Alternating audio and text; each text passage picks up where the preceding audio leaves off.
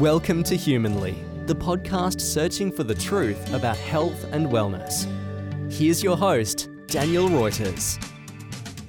Welcome along, everyone. This is Humanly, and my name's Daniel Reuters, and today I'm joined by Dr. Mark Bailey. G'day, Mark. How are you? Daniel, I'm doing really well, thanks. Thank you for having me on your show. No worries. I spoke with your wife, your lovely wife, a couple of weeks ago, Dr. Sam Bailey, and we had a great chat. And I've been following her work for a couple of years now, and I've heard her mention that she's got an amazing partner doing some research and writing and investigation in the background for her.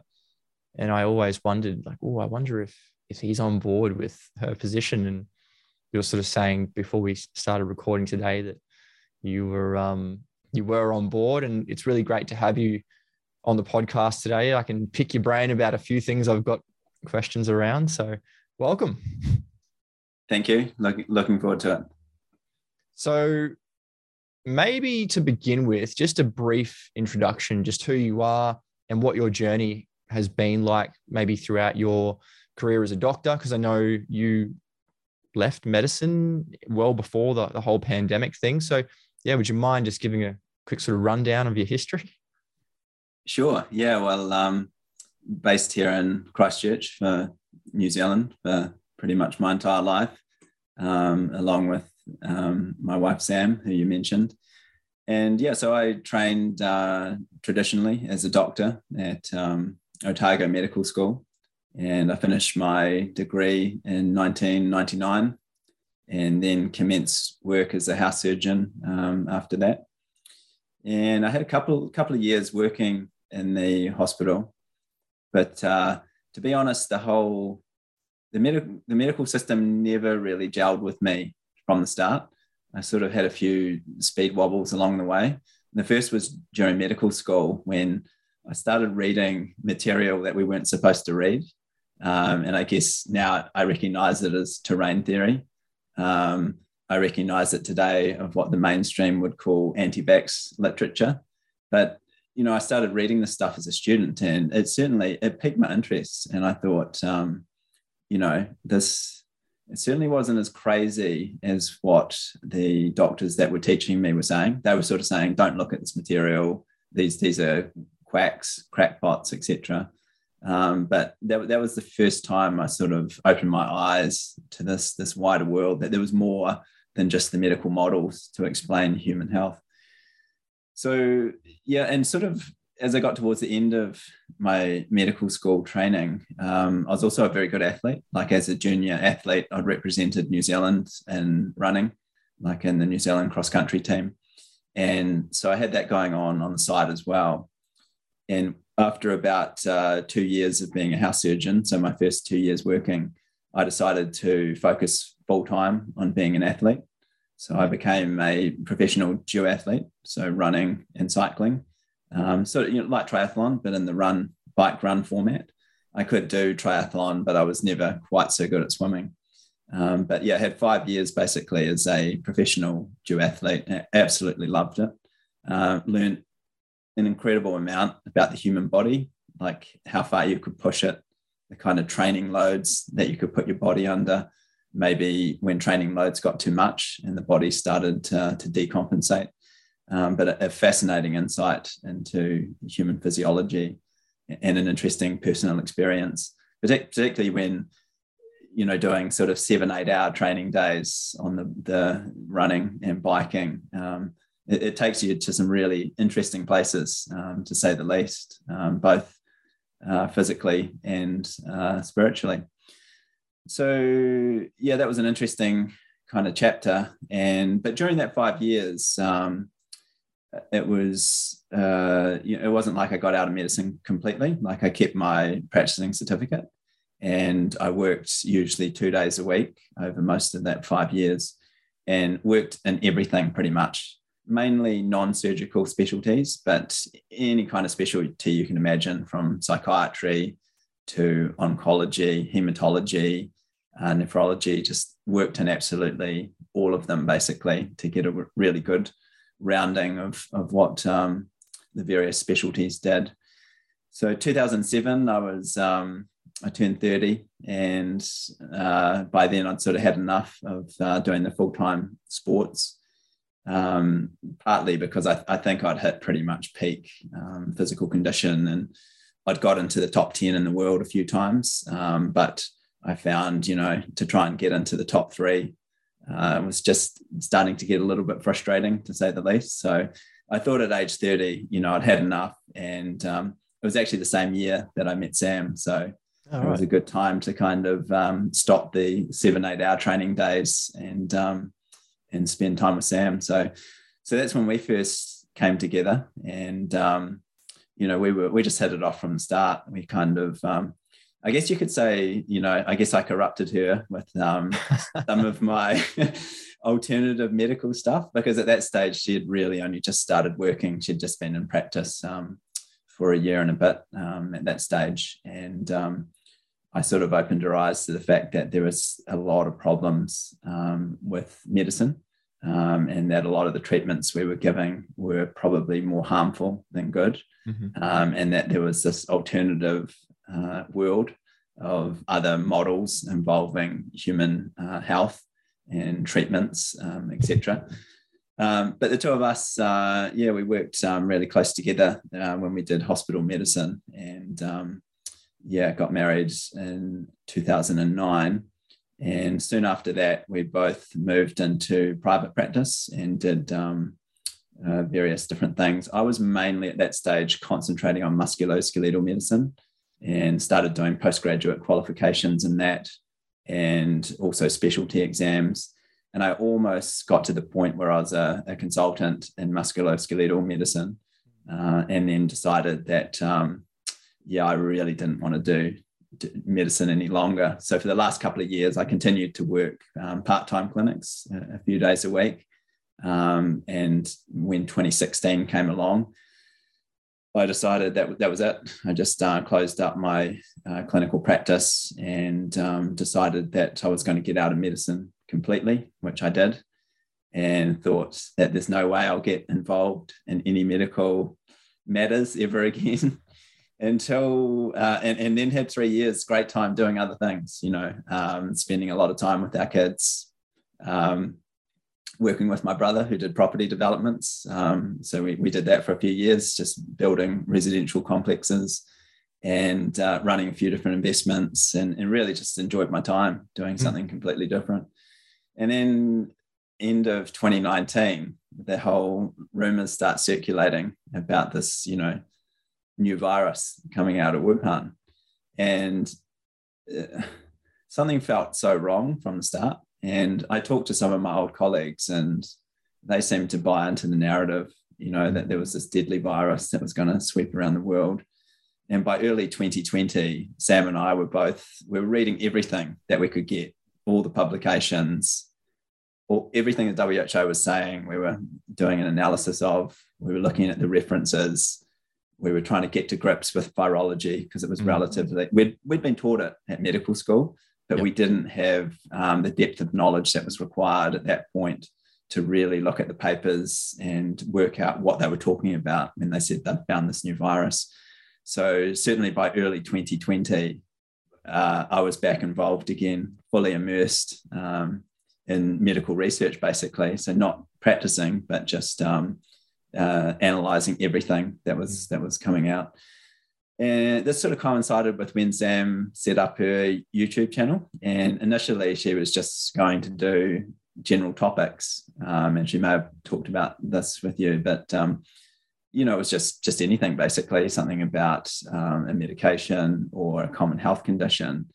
But then, of course, with the whole COVID situation, she decided to make a couple of videos about the situation and share some of our early insights that maybe it wasn't what people thought it was. And, obviously it created a lot of attention. And she went from having a little channel to having, you know, hundreds of thousands of subscribers, and quickly came to the attention of the censors and the medical authorities, and, you know, the rest is history, basically, since then.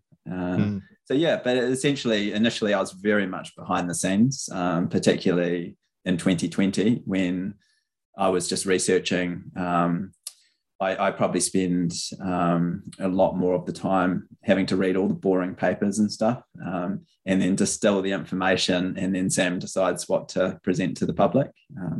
Probably my habit is to get a little bit too technical sometimes, and try and present something which I think is, well, this is really high level, this is impressive, but Sam will just say, we have got to present it in a way that your average person can understand. And I think she's had a lot of success explaining things like the PCR, or how they, you know, supposedly isolate viruses, or how tests work, you know, when a patient is sick, all that kind of thing. So yeah, and it was really, so we're doing that and had a really good recipe there. And then it was last year, actually, a New Zealand filmmaker, Graham Moffat, he was chatting with us, and he said to me, why aren't you giving out in public? Yeah. And I said, no, look, it's Sam's channel. It's her thing. And he said, no, I disagree. He said, I think seeing you today, I said, you need to show up and show that you're right next to Sam during this whole process. And initially I must admit I was skeptical, but it was such a great reception when I started appearing publicly more often, whether online or doing talks here in New Zealand to live audiences. And it was right from the start. I was really surprised. It's got such a positive response. And so many people said that they were so happy to see that Sam and I were doing it together, because like you were saying earlier, you always start to wonder, is the husband or the wife going to be on board with what they're doing? And is this causing total chaos? But I mean, for us, like we absolutely love it. And to us, it doesn't even feel like work. And I think for the first time for both of us as doctors, we feel like we're really just following a path of truth, and we're really able to do exactly what we want to do. And we realized that when we were inside the medical system and, you know, getting practicing certificates and all that, the compromises that you have to make are just too much, basically. The truth goes out the door. And you're expected to follow a whole lot of guidelines, which often have nothing to do with the best evidence or the interests of the public. So, yeah, I guess that's a sort of a long-winded story of a bit of background. No, it's great. It's a great overview of your experience and your journey to get to this point, because it's not often you'd hear someone with your sort of credentials questioning the fact that a virus may not cause disease or may not even exist in the first place. So I think it's really important for people like yourself to speak out. And I want to say thank you for doing what you're doing. I think we need more people like you and your wife doing these things for humanity. I think it's really important.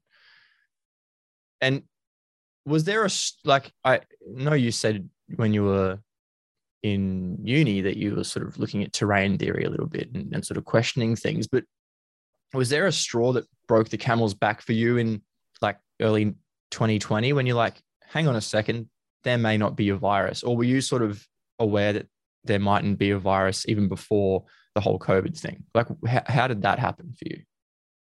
Yeah. I mean, to be honest, up till 2019, like the majority of people, and certainly like doctors who are trained in the system, I just assumed that viruses had been proven to exist and proven to cause disease. Now, I was shown, obviously during my training, I was shown pictures of what were said to be viruses under the electron microscope. I was shown various tests, like antibody tests that you could do. You know, you could order these blood tests on patients, and they were said to prove that the patient had the virus or had been exposed to it. Obviously, I thought there were vaccines that were based on viruses, you know, because the packet said live virus or attenuated virus. And I thought, okay, well, the virus must exist if it's written on the side of the packet. But yeah, early 2020, I think it might have been actually 2019. I was listening to a podcast, but it was to do with mainly financial stuff. And the host said, HIV doesn't exist. And he just threw it in there. and I had a lot of respect for this podcaster because, you know, he was giving really good advice about financial matters, and I'd been really impressed. And I thought, that's a bit odd that he threw that one in there, and I just dismissed it. And then about 2 weeks later, I think it must have been about November, December 2019, someone else said it as well. And this guy was like a PhD doctor, and he said it's one of the biggest hoaxes ever, HIV. And that really, I thought, this is crazy. This is two people in 2 weeks have said the same thing. And to be honest, I didn't even know that was a thing, questioning whether the viruses existed. So I started looking at the literature, and of course, all the mainstream stuff says, no, that's just crackpot theory. But I thought there must be something out there and someone that's written more extensively about this topic. And that's when I found Virus Mania, which was at that stage the second edition, written by Klaus Conline and Torsten Engelbrecht. And so I ordered the box straight away and read it in like a day when it arrived. And it absolutely caused a paradigm shift. Wow. And some of the most influential stuff in the book was from the Perth group, you know, based in Australia. And I saw the arguments that they put forward. And as I say, I didn't even know that questioning the existence of viruses was the thing. And it was it seemed so exciting to me that this is a rock that needs to be turned over and examined. So it was early 2020, and that's when I said to Sam, I said, sit down, I'm going to tell you something crazy, but I think that these viruses, I'm not sure about all of them at this stage. I said, I think some of them don't exist. And I said, HIV seems to be one, the particle itself doesn't exist. I said, it's nothing to do with AIDS, that's real, but the HIV particle doesn't exist. And I said to Sam, you've got to read this book, you know, Virus Mania. And so she read it and had a similar kind of paradigm shift, and thought, this is, both of us would just could see this whole other world that needed to be explored. And so what was funny is that Sam started making videos with her new knowledge, you know, and a few months later, Torsten Engelbrecht, one of the authors, gets in touch with her and says, wow, it looks like we're on the same page here. Oh, cool.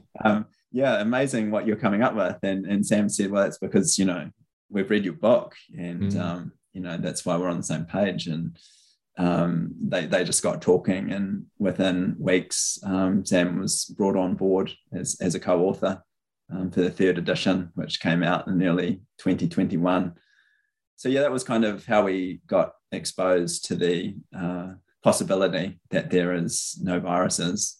And I think since that time, we've done all our own original research, and I guess every single time we look for the evidence of a pathogenic virus, we can't find one. So I guess my position is that I can't categorically say that pathogenic viruses don't exist. What I can say is that there's no evidence that I can see that they exist. So either we have to you know, refine the techniques that are being used, the current methodologies, which are completely unsatisfactory, or we have to look a bit harder. But to be honest, I think it's unlikely that there's any pathogenic viruses on the planet. I think what's happened is that there's been a lot of mistakes with misattributing various findings, whether they're pictures or molecular detection techniques, antibodies, people getting sick, all this kind of stuff. I think people have just come up with the story that it's a virus causing all of these things, when in fact, when you examine all the evidence, you can find, you can get all of these findings without a virus. You don't need one in the equation. So yeah, I think that's where we're at. We're still open-minded, because I think it's foolish to close down the possibility of something. And as scientists, that's what we should do. We should always say, well, maybe it's possible. So we should always allow the door to be open. But I think it's looking incredibly unlikely that there are any viruses. And I think, unfortunately, what's happened is that the proponents of viral theory have drifted so far off the scientific method now that it's really hard to pull them back out of the hole that they've fallen into. Yeah. And if you actually look at you know, what the scientific method involves. It involves absolute skepticism about your results. You should basically publish something and then say to everyone, look, this is probably wrong. Please pick holes in it. Tell us where we got it wrong, how we could improve it. And people should try and replicate exactly what they did to see if they got the same results. But we simply don't see that anymore. What we see is a paper gets published, and, you know, we saw this coming out of Wuhan. Fan Wu publishes a paper and says, hey, I've found a coronavirus, you know, it's a brand new one.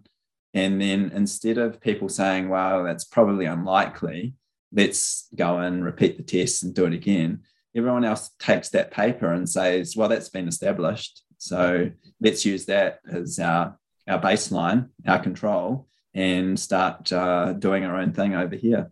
And it's simply, it's not the scientific method. And it's almost like become, you know, scientism and a cult, what's going on here.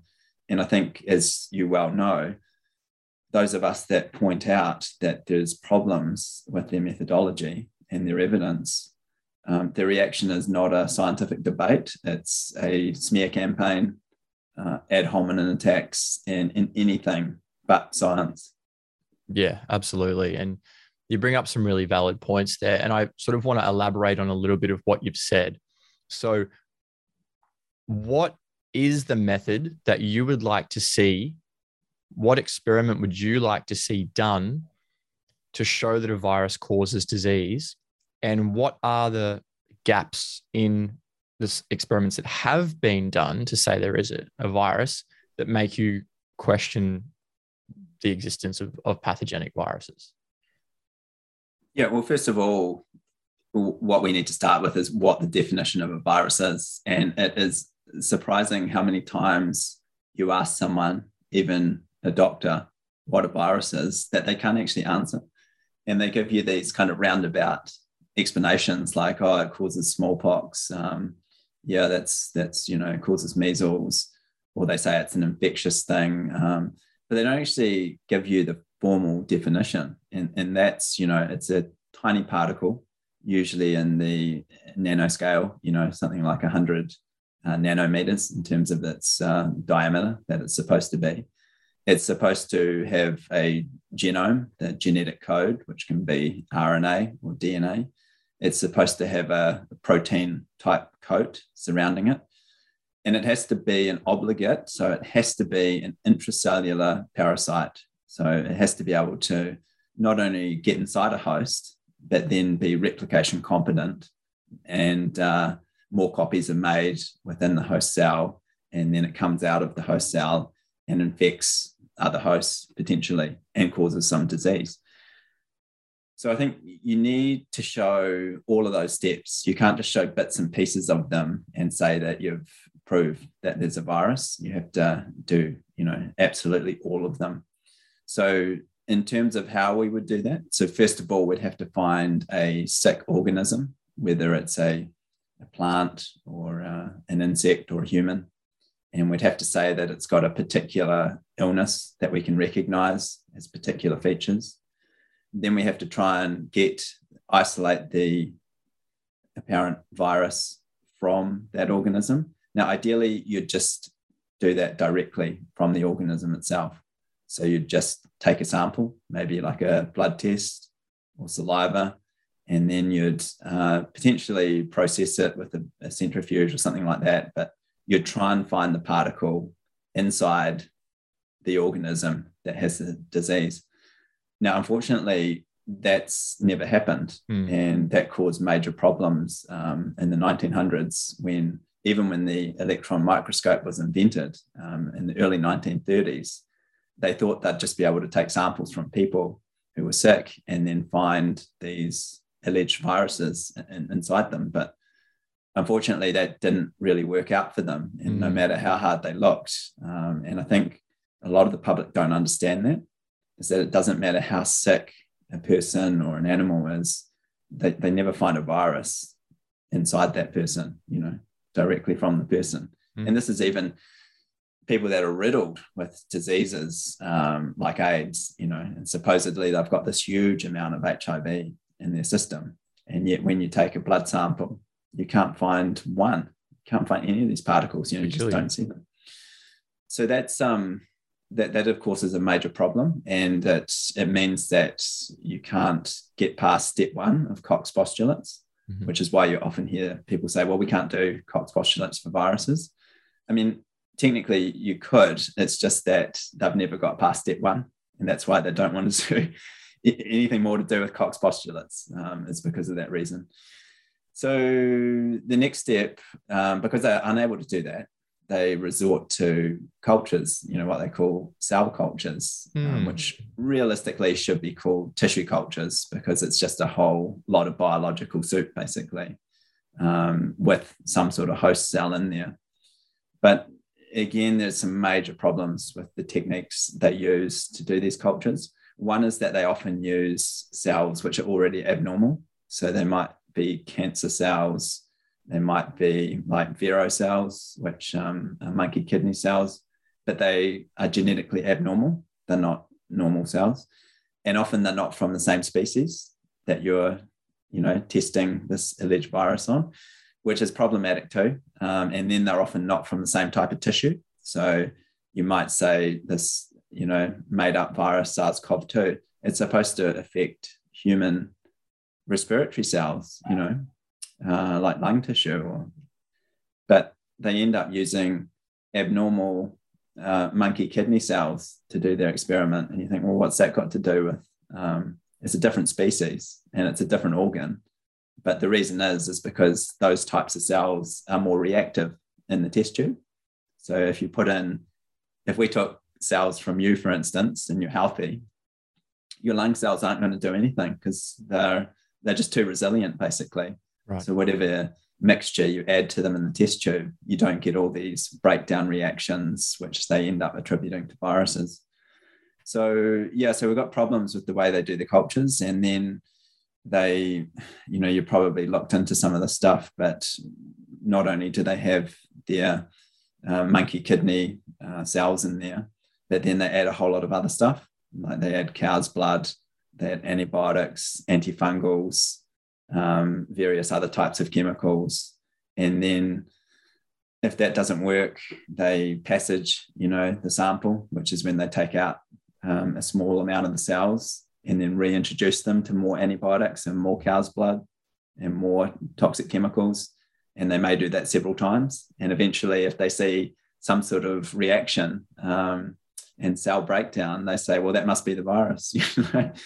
And the problem is that it's been shown that most of the time they don't do valid control experiments. And sometimes they say they did a mock experiment, but you actually, if you get in touch with the authors and say, what did you do? It's often not a valid control. Like they didn't add any biological material from a human, say. You know, they'll put in their kidney cells, their antibiotics, their cow blood, etc. But then they don't add any human tissue, and really that's the key, is that if you're not doing that, you don't have a valid control experiment. And probably there should be two controls. One should be you know, a human sample from someone who's completely well, and another could be from someone who's unwell with a similar condition but said not to be from the virus that they're trying to investigate. But as I say, they never kind of do these valid controls. And we know now that you can simply do those culture experiments, and just by stressing the cells in the tube, eventually they break down, the so-called cytopathic effect, and they start producing vesicles. And sometimes at that point, they take some, you know, electron micrograph images and say, well, there's the virus. It's coming out of the cells, or it's in the cells, and it caused it to break down. But I mean, simply taking pictures like that doesn't prove anything. I mean, all we're looking at is vesicles, and they look exactly the same as other vesicles that come out of mammalian cells. And what I find deceives people is that somebody puts an arrow or a circle on one of these bubbles and goes, that's the virus.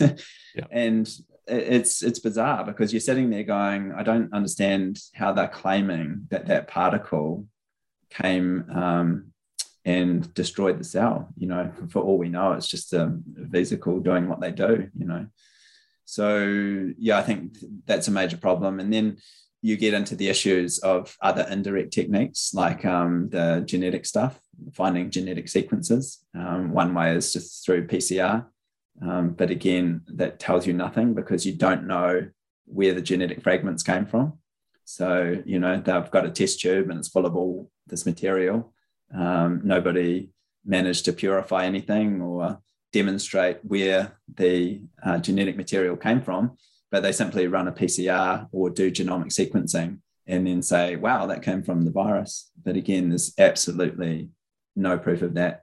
So, yeah, so to this day, if we look at all, you know, viruses that are alleged to exist, we've got the same problems of no one's actually demonstrated that it's the particles by themselves that are causing the cells to break down, that are causing disease in other people, or are able to transmit from person to person or animal to animal.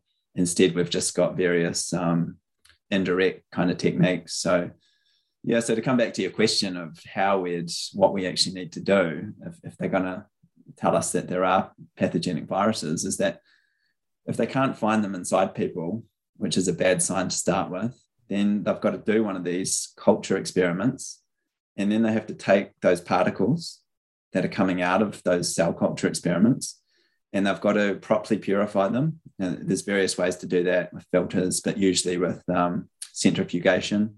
Like if you do a density gradient and you try and get the particles purified in a band. So, and you can confirm, this is where electron microscopy is good, to confirm that you've got purified particles, that they all look exactly the same morphology, same size, and then take those purified particles and demonstrate what they can do. Like, you know, spray them in the air, you know, spray them into an animal's cage, or if you're doing a human experiment, just, you know, spray them in our face and see if those particles by themselves do anything.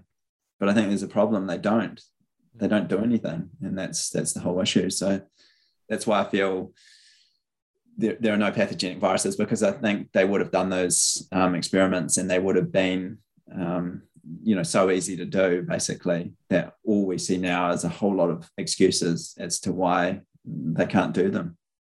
And it's not like they haven't tried to do those experiments where they've taken a sick person and put them into contact with a healthy person, or even taken the biological fluids from a sick person and exposed it to a healthy person in every which way possible and made that healthy person sick with the sick person's disease. They have tried to do that and they've failed. And I don't think a lot of people realize just how desperate they were getting, especially in the early 1900s, with a lot of these experiments trying to infect people with measles and chickenpox and influenza, and they couldn't do it. So that in itself would sort of make you question, without even going and doing all these cell culture experiments, that hang on, maybe this isn't the way that a virus is transmitted, or what we observe as contagion. Absolutely. And yeah, this goes deep, because it's not just viruses, it's all microorganisms. Because, and I think we have to be clear, we're talking about, yeah, like you said, contagion in the sense of it's going from host to host via a microorganism, whether that's bacteria or a made up virus. And yeah, the clinical experiments, you never get ethical approval to do them these days. Not these days. No, you've probably seen some of them. They do wacky stuff, like, you know, injecting blood out of one person into another person, you know, taking various biological fluids and pouring them into people's throats and spraying them in their eyes, all sorts of stuff, you know, which couldn't really be done these days. And you're quite correct. They tried with so many different diseases, but couldn't. Influenza is the classic one. If you look up, of course, there's the 1918, the Rosenau experiments were really famous, with 100 volunteers couldn't transmit one case of flu to these 100 healthy volunteers. And since then, there's been a few other flu transmission studies that they tried to do, which again failed 100% of the time. And what's interesting is if you read anything about influenza, they'll say that it's highly contagious, but then strangely don't mention all of the studies over history, which have completely failed to, you know, to show that it is transmissible in that fashion. We find it fascinating because, yeah, we've got whole textbooks on influenza, and it's really amusing because not once do any of them mention all of these failed experiments, and instead they look at indirect things, and they'll talk about, oh yeah, you know, in 1976 there was such a bad outbreak of influenza and it spread so quickly, and you know, these were the R values and all this kind of stuff, and you realize it's all complete rubbish because they never demonstrated transmission at all, basically. And similarly, when people say things like chicken pox and measles are highly contagious and transmit via the aerosol route, and you'll see some claim that even being in the room with the person for 30 seconds could put you at risk. But then you look historically at the studies that they actually did, you know, sometimes with children, sometimes with monkeys. They never demonstrated any aerosol transmission. You know, typically they'd take, if one animal or child had some sort of vesicles on their skin, they'd aspirate some of the fluid, and then they'd go and inject it directly into another subject, and then get some sort of skin reaction, which sort of looked like the donor's skin reaction, you know. And sometimes they wouldn't get systemically unwell, so no fever or anything like that. And then they'd say, well, that proves that there's a virus and it's transmitting. And you think, well, that's not, nature doesn't do that. That's ridiculous, having to take the fluids and inject it into another subject. And we see the same Mickey Mouse kind of stuff going on with animal experiments in general. And, you know, we saw that with SARS-1, where they took monkeys and just poured biological muck into their lungs, you know, and lots of it, like relative to the size of the monkey. And I mean, it's just absolutely stupid, because if you pour these liquids into any subject, you'll get reactions, like they will cough and they may get some lung damage. But typically they never get the same symptoms that the disease is supposed to come with. So yeah, no, it's and I think it's a real problem, because when I trained as a doctor, I was never taught any of this stuff. You know, I got given this version microbiology book that just had chapters about measles or chickenpox or HIV. And they just give you this version that it's a very infectious particle. This is what it looks like. This is how many people have got it. This is how you treat it. There was nothing in there that said, oh, and by the way, there's actually never been a transmission demonstrated once in history. You know, you'd think that would be kind of the key point, but strangely absent. They don't tell you that, yeah. And do you think it's the same for bacteria as well? Because obviously there are diseases that are caused or are said to be caused by bacteria, say things like scarlet fever, for example, was a bacterial disease which seemed to just vanish into thin air. What's your perspective on bacteria and disease? Yeah, I mean, we've got the same problem of just them not being able to demonstrate that there's contagion. Now, with bacteria, we can certainly identify them and we can isolate them properly, purify them. We know their composition. We can do experiments with them, etc. So we're in a different category now than viruses, which are hypothetical and seemingly non-existent. But even with bacteria, yeah, if you look up, I mean, one thing we found really interesting was looking up Koch and Pasteur, you know, the famous germ theorists, the fathers of germ theory, and actually looking at their original studies. And you probably know Pasteur's work is just highly fraudulent. He was just making stuff up, essentially. But even with Koch's work, some of it, I was like really surprised at how it didn't really demonstrate contagion. You know, he'd have these animals in cages for months and then say that they got tuberculosis off each other. And looking at the experiment, you thought there was no kind of control experiment, like putting an animal in a cage in a laboratory and then giving it various stresses. It's going to make it sick, basically. And you haven't established that the primary cause of the disease was a bacteria coming and, you know, jumping into their lungs and making them sick. So, but I don't think that's appreciated by the vast majority of the medical profession, certainly, because they just read the microbiology books that they get given and they go, oh, here's Koch's postulates, and that's how you work out whether a microbe causes disease. But they don't say that wasn't really done properly, and that the control experiments weren't done in those days and haven't been done ever since.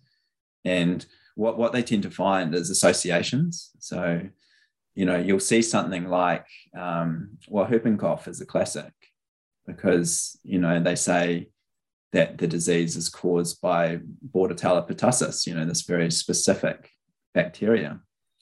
But then, you know, they get into trouble because then you find more sensitive ways to check for the presence of Bordetella. And one of those ways is PCR.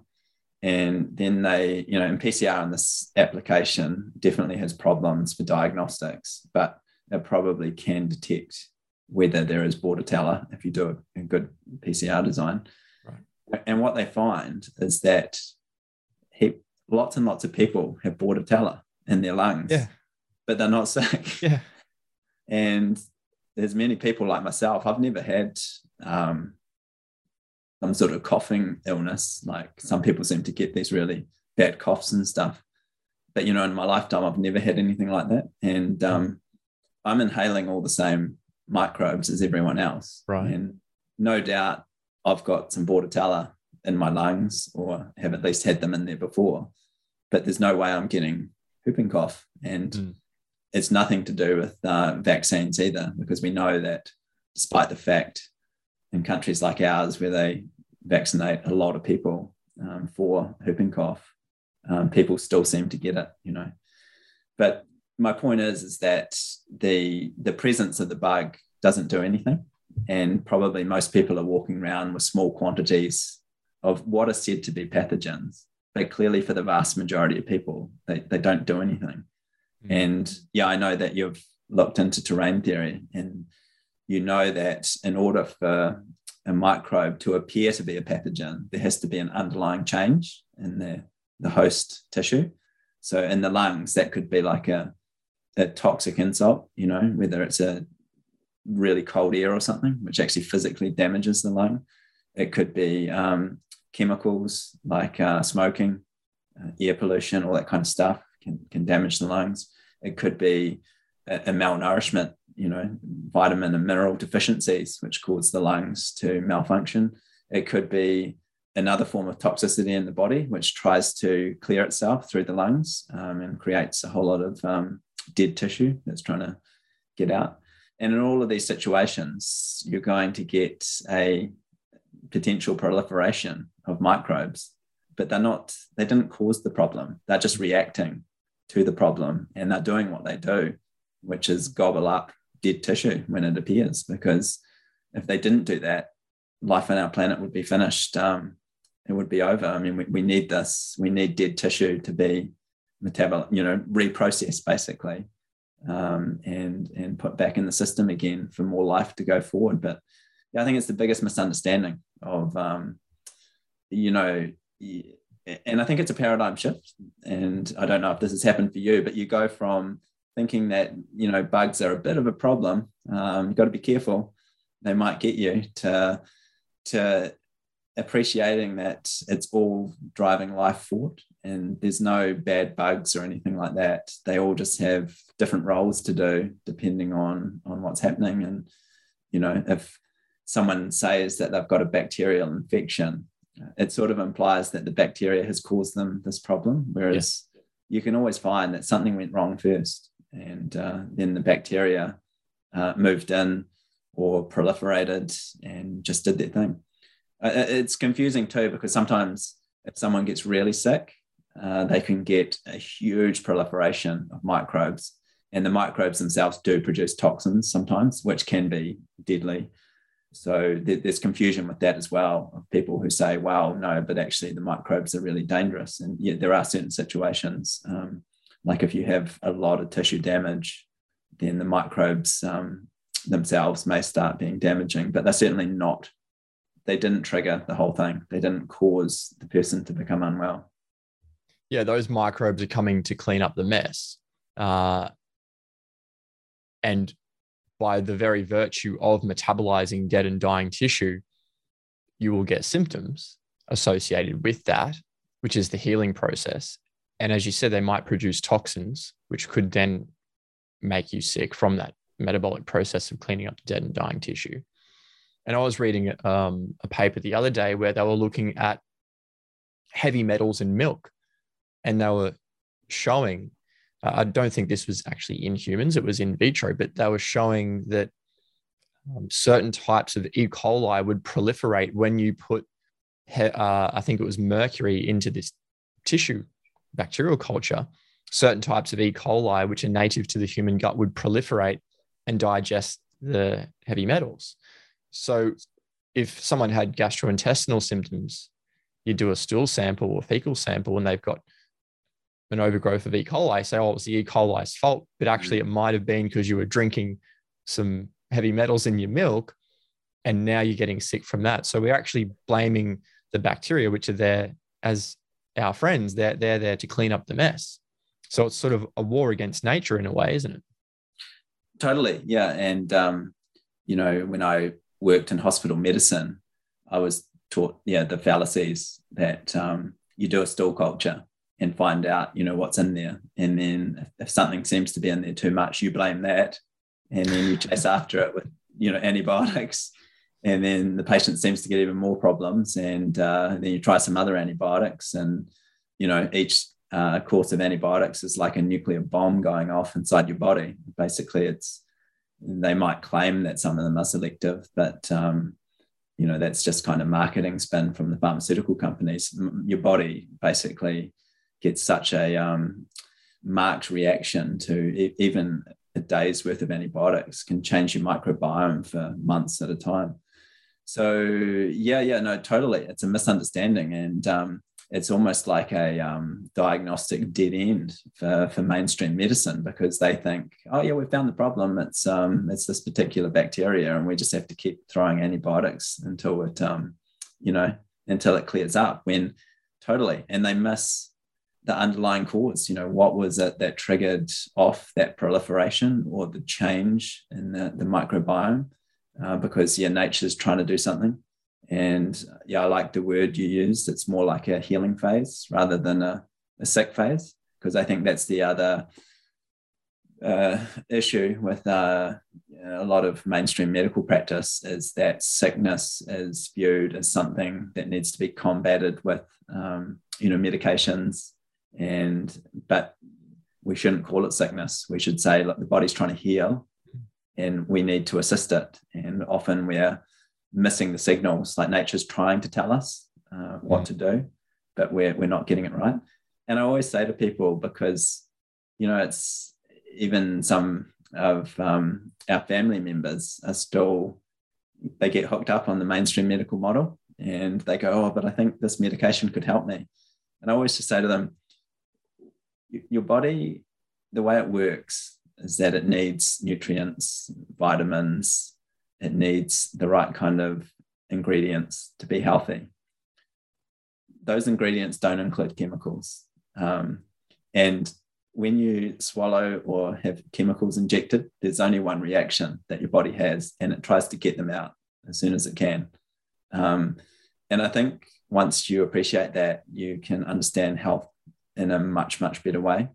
And if you can show people that, look, you're vitamin A deficient and your body's crying out for it, and it's in a healing crisis right now, and this vitamin will help, you know. And, you know, the difference is huge compared to saying, well, you know, I feel unwell, and if I take this chemical, then I'll feel better once again. But there's no way that their body was deficient in that chemical. It's just, it's not a thing, you know. And the complexities of when these chemicals are ingested, I mean, they have all sorts of effects that we can't imagine. You know, we've traced a lot of the metabolism of various medications, but even for really common medications, it's still a lot's unknown about what they do once they go inside the body. And that would include things like paracetamol, which people, you know, take around the world every day. And so it's, you know, completely safe and got no problems. But, you know, to be honest, I can't even think of the last time I took paracetamol. I mean, like most people, I used to get an ache or a headache or something and think, oh, yeah, take a couple of those. Whereas I think since having a different understanding of health, nowadays I say, why have I got a headache? And you have to be honest with yourself, and you find out why you've got it, you know, if you're really honest with yourself, and you remedy it. You don't pop a couple of pills and then continue abusing your body. Yeah, exactly. I mean, yeah, it's amazing. I used to work with doctors who would tell me that, you know, they'd take Losec for their stomachs, mm-hmm. and just, you know, an anti-acid medication. And I'd say, why? And they'd say, oh, it's usually because, you know, when I drink alcohol and it really upsets my tummy. And they said, but if they take the Losec with the alcohol, then everything seems to be okay. And you just say, no, your body has tried to tell you something. Mm. Like it's, yeah, the alcohol or the type of alcohol or the amount is toxic. And you know, taking an extra medication to make the symptoms disappear is not the answer. You know, you're going to end up with major problems down the line, you know. And yeah, again, it's just it's a complete paradigm shift from what we were taught in medical school, because when you graduate, you've got this repertoire, you know, hundreds of pharmaceuticals and techniques, and then it's kind of like when you have this awakening, you sort of go, oh, most of them are pretty useless, you know? Yeah. Yeah. It's sort of disappointing, but in a way it's, you know, you've got to get through that phase of saying, look, it's just not what it's cracked up to be. They're nowhere near. I mean, you've probably realized this too, that a lot of allopathic doctors, you know, mainstream doctors, are not in the business of curing people, and it's not really a word that they even use. They talk about treatment and management and all this kind of stuff. And I think that was really an eye-opener as well, of going that you should aim to cure. And if you're not curing someone, you really have to ask, you know, are you on the right track here?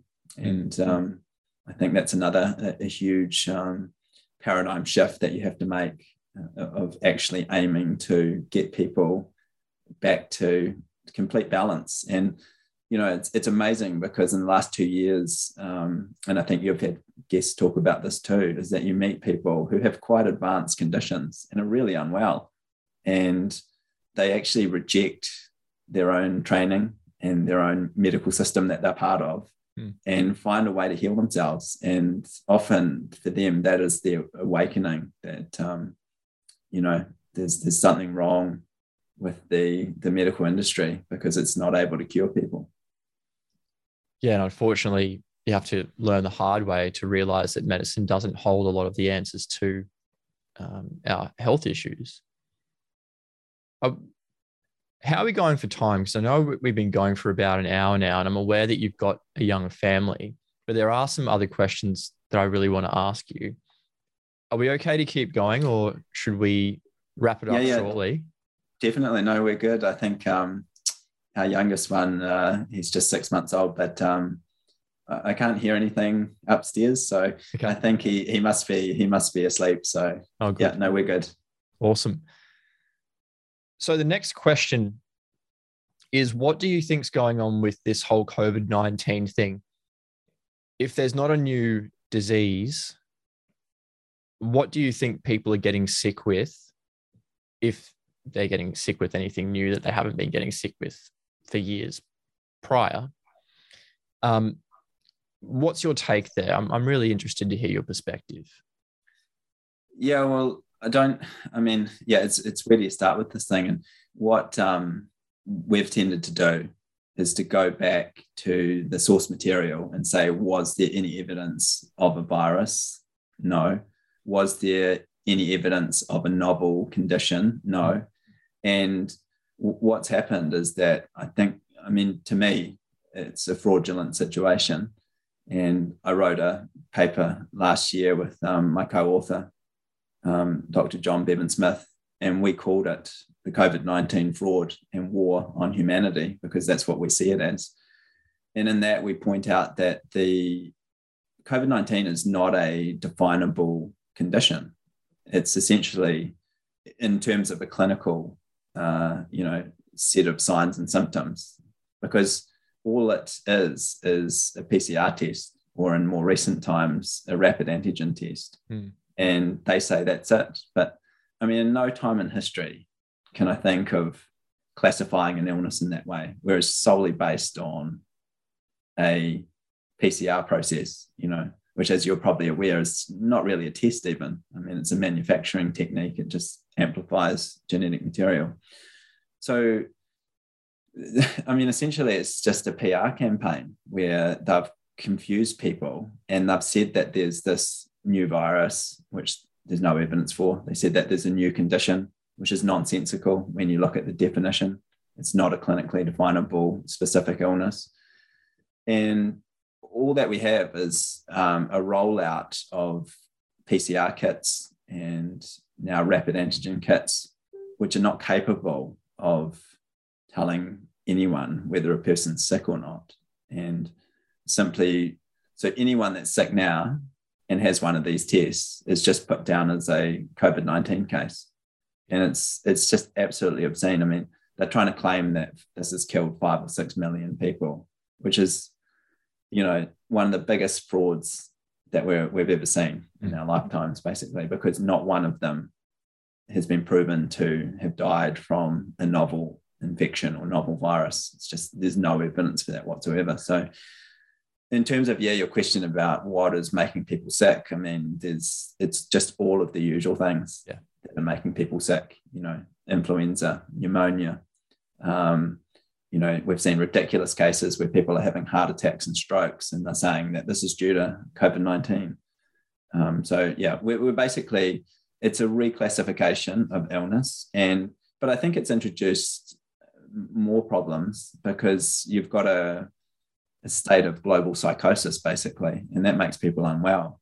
And you see it all the time, the fear, the anxiety in the population, and those factors alone make people sick. I mean, we were astounded back in 2020 going out for the first time during the lockdown, and just the sense of how people just viewed you as being so dangerous to be around that they'd walk across to the other side of the road, literally, or avoid coming anywhere near you. And I mean, all these things, they make people sick. It's not a healthy way to live. So, and I think you can get into kind of waste of time arguments when, people are like going, well, prove what happened in this country and prove what happened in this city. And, we just don't have all the information, We know that in a lot of countries, it was awful mismanagement of the populations. They just did terrible things, particularly to the elderly people who were really susceptible, social isolation, not getting good nursing care, all that kind of stuff. And I mean, when we look at it, particularly back in 2020, most of the people that were dying were the elderly. Lots of countries had the average age of death of these made-up COVID cases was, about 80 years old in the developed world. So, it certainly wasn't affecting young people. So, the way I see it, and as we outlined in our essay last year, is that we're just witnessing a global fraud, basically. And there's absolutely no basis to it. And they're rolling out a treatment for this non-existent disease now for every single man, woman, and child on the face of the planet, which is very concerning, because for a number of reasons, like firstly, there's no informed consent. There's basically no evidence to show that these treatments do anything to save anybody. There's coercion going on, and we're told, or this is sort of sold to us as, it's safe and effective, and it's the only way that you're going to be able to protect your friends and family from getting sick. But the opposite to that is true, right? You're possibly putting your health at risk by getting one of these injections. Yeah, absolutely. I mean, there's no point getting an injection for a virus in a condition that doesn't exist. And that's essentially what they've tricked people into doing. I mean, because people talk about, you know, bioweapons and all this kind of stuff, and they get confused because they think that it's a virus that was somehow made in a lab and released into the public and is passing around, but that's not what's happened. The weaponization is all to do with the injections themselves.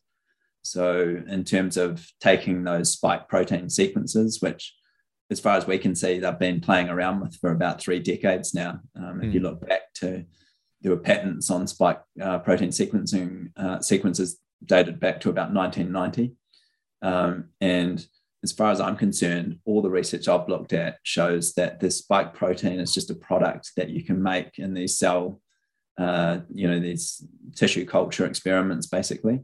And they're a product of cell breakdown. What their exact function is, it's hard to say.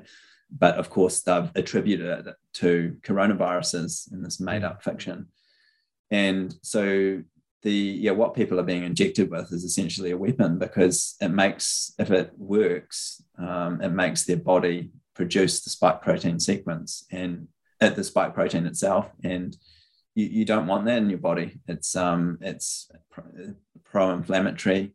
It can basically, it's small, so it can go virtually anywhere in the body. It goes into the brain. It goes into virtually every organ. Same with the lipid nanoparticles by themselves. They're pro-inflammatory. They're not things that you want inside your body. They're so tiny that they basically go everywhere as well.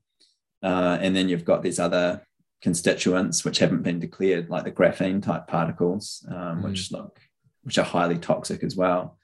So there's this recipe of disaster, basically. You've got all these different constituents which can cause inflammation inside the body, and some people are getting reactions pretty quick. I think for others it may take years before their reactions manifest, particularly if they get walled off areas of inflammation inside their bodies, which could eventually turn into what they call autoimmune conditions or potentially tumours, that sort of thing. And the other thing was that, they did all their campaign to say that, you know, these are not genetic therapies and these can't alter your DNA. I mean, I don't know that I found it hard that they even got that one out of the gate, because, I mean, they are genetic therapies. That's what they are. They're injections of RNA. And to say that they can't alter your DNA is just, I mean, that's ridiculous. We've known for 50 years that you have enzymes in your cells, in normal mammalian cells like ours, that have reverse transcriptase enzymes, which convert RNA back into DNA. I mean, that's not a new concept, and it was known about. And I'm not sure if you saw, but there was a study that's just been published in the last week or so, where they took, human liver cells, admittedly abnormal human liver cells, but they put the Pfizer BioNTech injection and mixed it with these cells. And within 6 hours, the sequence had gone into the DNA of the cells. So it was like no time at all. Yeah. And, it's absolutely crazy that I suspect they already knew this before they started injecting the populations. And I wouldn't be surprised if they hadn't already checked whether there was genomic integration. I would say they'd know that from the early Pfizer trials, because it's not that hard. In this application, we can actually use the PCR, and it's quite useful, because we're looking at DNA, which is often easier to sequence than RNA. And also we're able to get a pure sample, because, we can get it from a human being and say it's definitely come from a human, not a made-up virus. And we could just check with a well-designed PCR protocol to see, is the sequence that they've been injected with, is it now permanently integrated into their genetic code? And I mean, it seems that there's a really high chance that it is. And, this could affect hundreds of millions of people now. And that sort of brings me to my next question.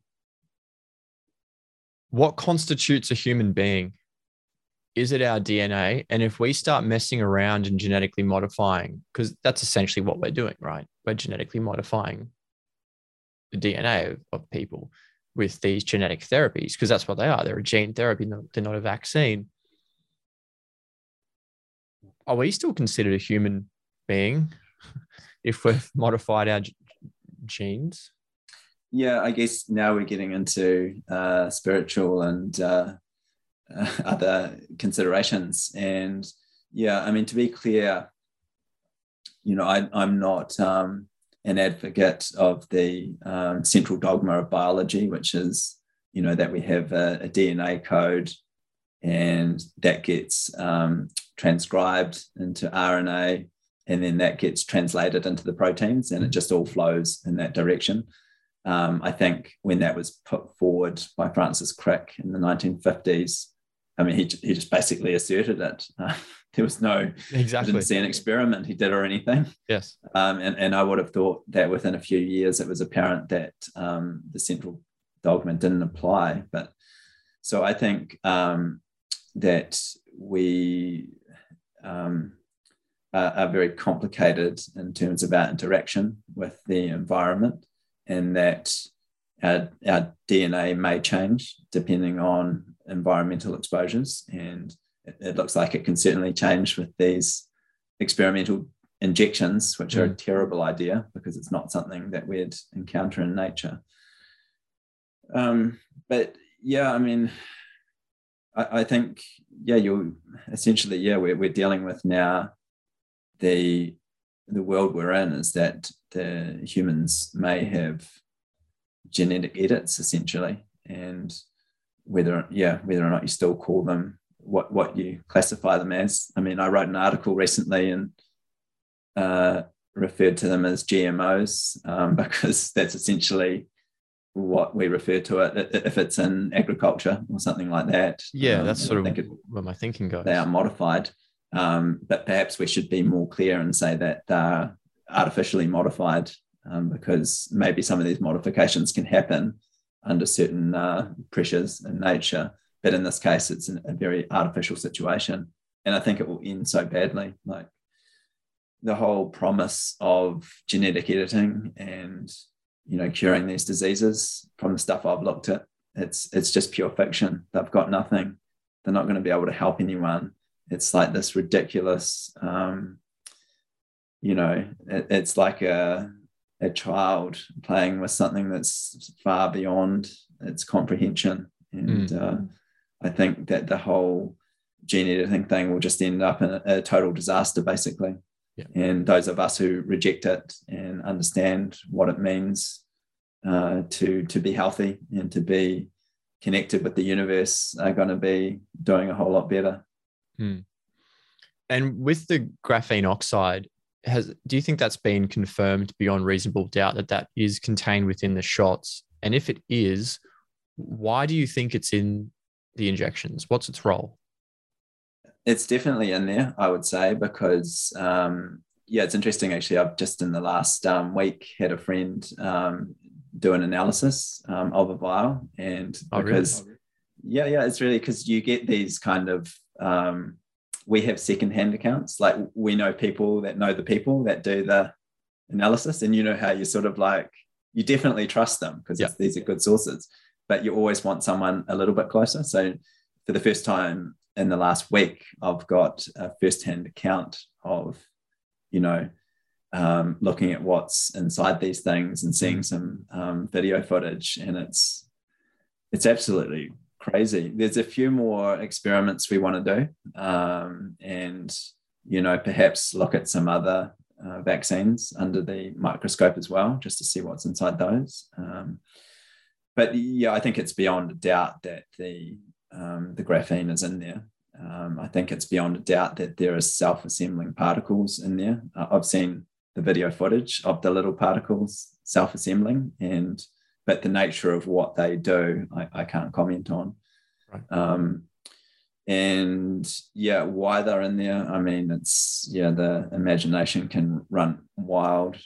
You know, some people have tried to say it's just a side effect of the manufacturing process. I think that would be highly unusual because there's a whole lot of other products that we have that don't have graphene in them. So yeah, it's yeah, I mean, yeah, do you have any idea why they're it's sort of like one of those conversations where you feel like you're going out on a limb because you know it could be something that's really bad.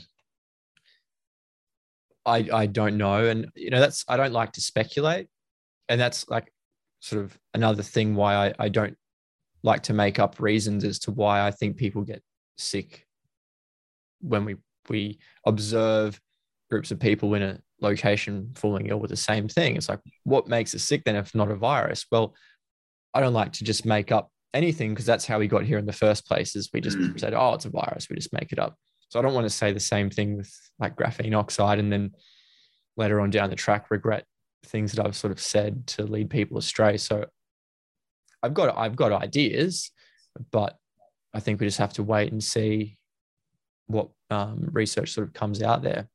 There was I think it was a German PhD scientist talking about graphene oxide a little while ago, and he was saying that they're very like thin, like filaments, and they're like razor blades, and they can destroy the inside of the endothelial lining in the blood vessels. And I was thinking, and I asked this to Dr. Kaufman when I had him on my podcast, is it possible that those razor blade-like substances are destroying or damaging the endothelial tissue, and the spike proteins that we're seeing are just little bits of protein from the endothelium? Is that a possibility? Yeah, I mean, I think there's two different things going on. I think the mRNA is coded to produce the spike protein, and I presume that's happening in most people. Although, yeah, I have heard Andy Kaufman question whether people are even producing this spike protein at all. Mm-hmm. But other researchers say that, yeah, it's definitely being detected inside people, even months after they've been injected. I think the real danger with graphene is, like you say, it's so unusual in that the graphene plates can be one atom thick, and your body's not designed to process. It's not something it would ever encounter in nature. And yeah, we were looking at quite a few papers recently for one of Sam's videos, which showed that these graphene particles can just go straight through a cell, like straight through human cells, as though there's nothing there. And I mean, they can also cut straight through genetic fragments. Like, I mean, the plates fit between the nucleotides in a genetic sequence. I mean, that's how fine they are. And also at that level, they behave in all sorts of strange ways. And as you know, graphene's got unusual properties with conduction, and the way it responds in various electromagnetic fields. So yeah, I mean, I've seen a few theories that it's the graphene itself that is causing a lot of the heart problems, but not through a cutting or lacerating type mechanism, right, but through conduction issues, because we know that if the graphene is in a biological entity, it will gravitate towards where there's electrical activity. So in a human, that's going to be the heart and the brain are going to be areas where there's a great deal of electrical activity. So that may be, I've seen some people postulate that that's why we're seeing a lot of people have heart problems, is because the graphene is interfering with conduction in the heart and causing problems. Because I must say, I mean, a lot of people I know have had heart problems. It's just a question of what exactly is the mechanism. Is it an inflammatory one through the spike protein, or is it the graphene particles themselves causing inflammation, or is it the graphene particles causing conduction issues with the electrical system? I just think it's so many unknowns, and we've been a little bit more reserved on that stuff because, unlike going back and looking at the history of virology and measles and coronaviruses and that, where you have just so much in terms of research that you can read through and, experiments you can check and stuff. The whole thing with the constituents of these injections is that it's just all new.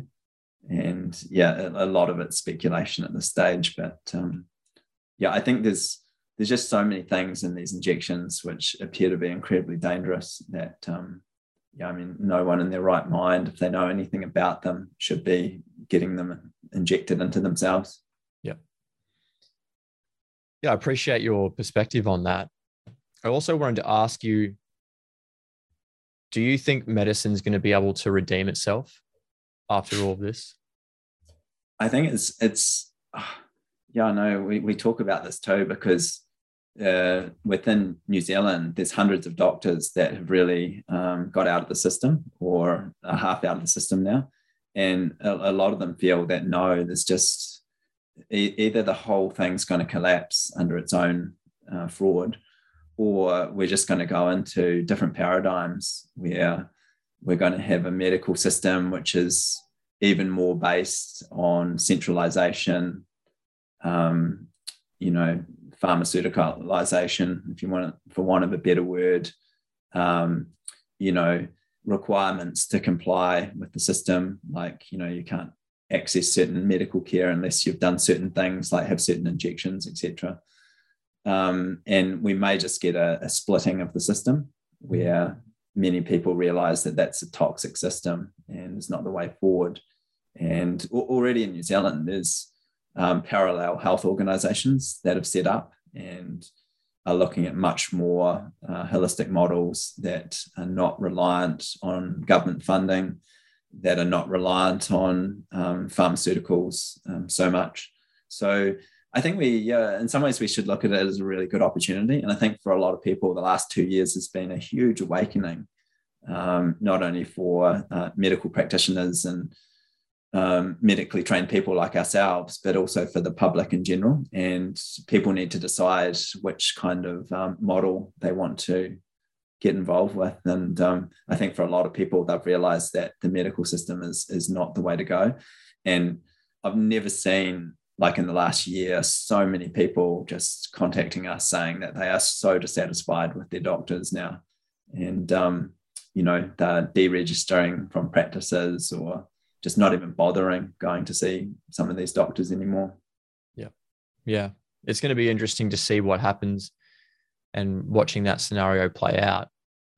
And sort of moving forward with what's happening with all of the pandemic issues and healthcare and government overreach. I mean, it's unfortunate that it happened, but in a way, as you said, it's a necessity. And it's allowed a lot of people to wake up. And I think it's been a blessing in disguise. What do you see the future like in the next 18 months? Do you think there's hope for humanity? I've still got hope for humanity. Yeah, yeah. And, you know, for both Sam and I, we have this very we're into a very present kind of mentality. Like we don't speculate about what might happen in the future. Yeah. So I don't usually try and make predictions. We just usually focus on what's happening in the moment and doing the absolute best we can to be conscious and bring understanding and enlightenment into what's happening in that moment. I mean, for sure, I mean, humanity is going to win. We just don't know when. And I'm not too worried, you know, if we go, you know, we've had this has happened many times in history where we've gone into dark periods, and sometimes they can last for centuries and everything goes backwards. But over time, you know, we get there and we get the consciousness keeps rising, and I think things will definitely, in the long run, I mean, it's really optimistic. I mean, we're certainly optimistic because, you know, we keep having kids, and you know, and our kids, you know, they can see our optimism and, you know, thriving at the moment. So that's great to see. So, yeah, I mean, I'm a great believer, and you just create your reality and truth. So if we remain motivated and positive, we're heading to a good place. And I think if we get despondent and give up, then that's what's going to happen. It's going to, you know, things are going to look awful. So, yeah, I mean, in some ways, we've just whatever happens at the moment, we just look to respond and lift our game even further. So like you, I see it as a great opportunity the last 2 years. And no, I'm grateful for what we've been given and for everything really that's happened, both in terms of our own personal awakening and as well recognizing a greater awakening in this community around the world. Mm. But yeah, optimistic. Good. I'm glad to hear that. And I like that you live in the moment. And you're right, we do create our own reality. Any final words, Mark?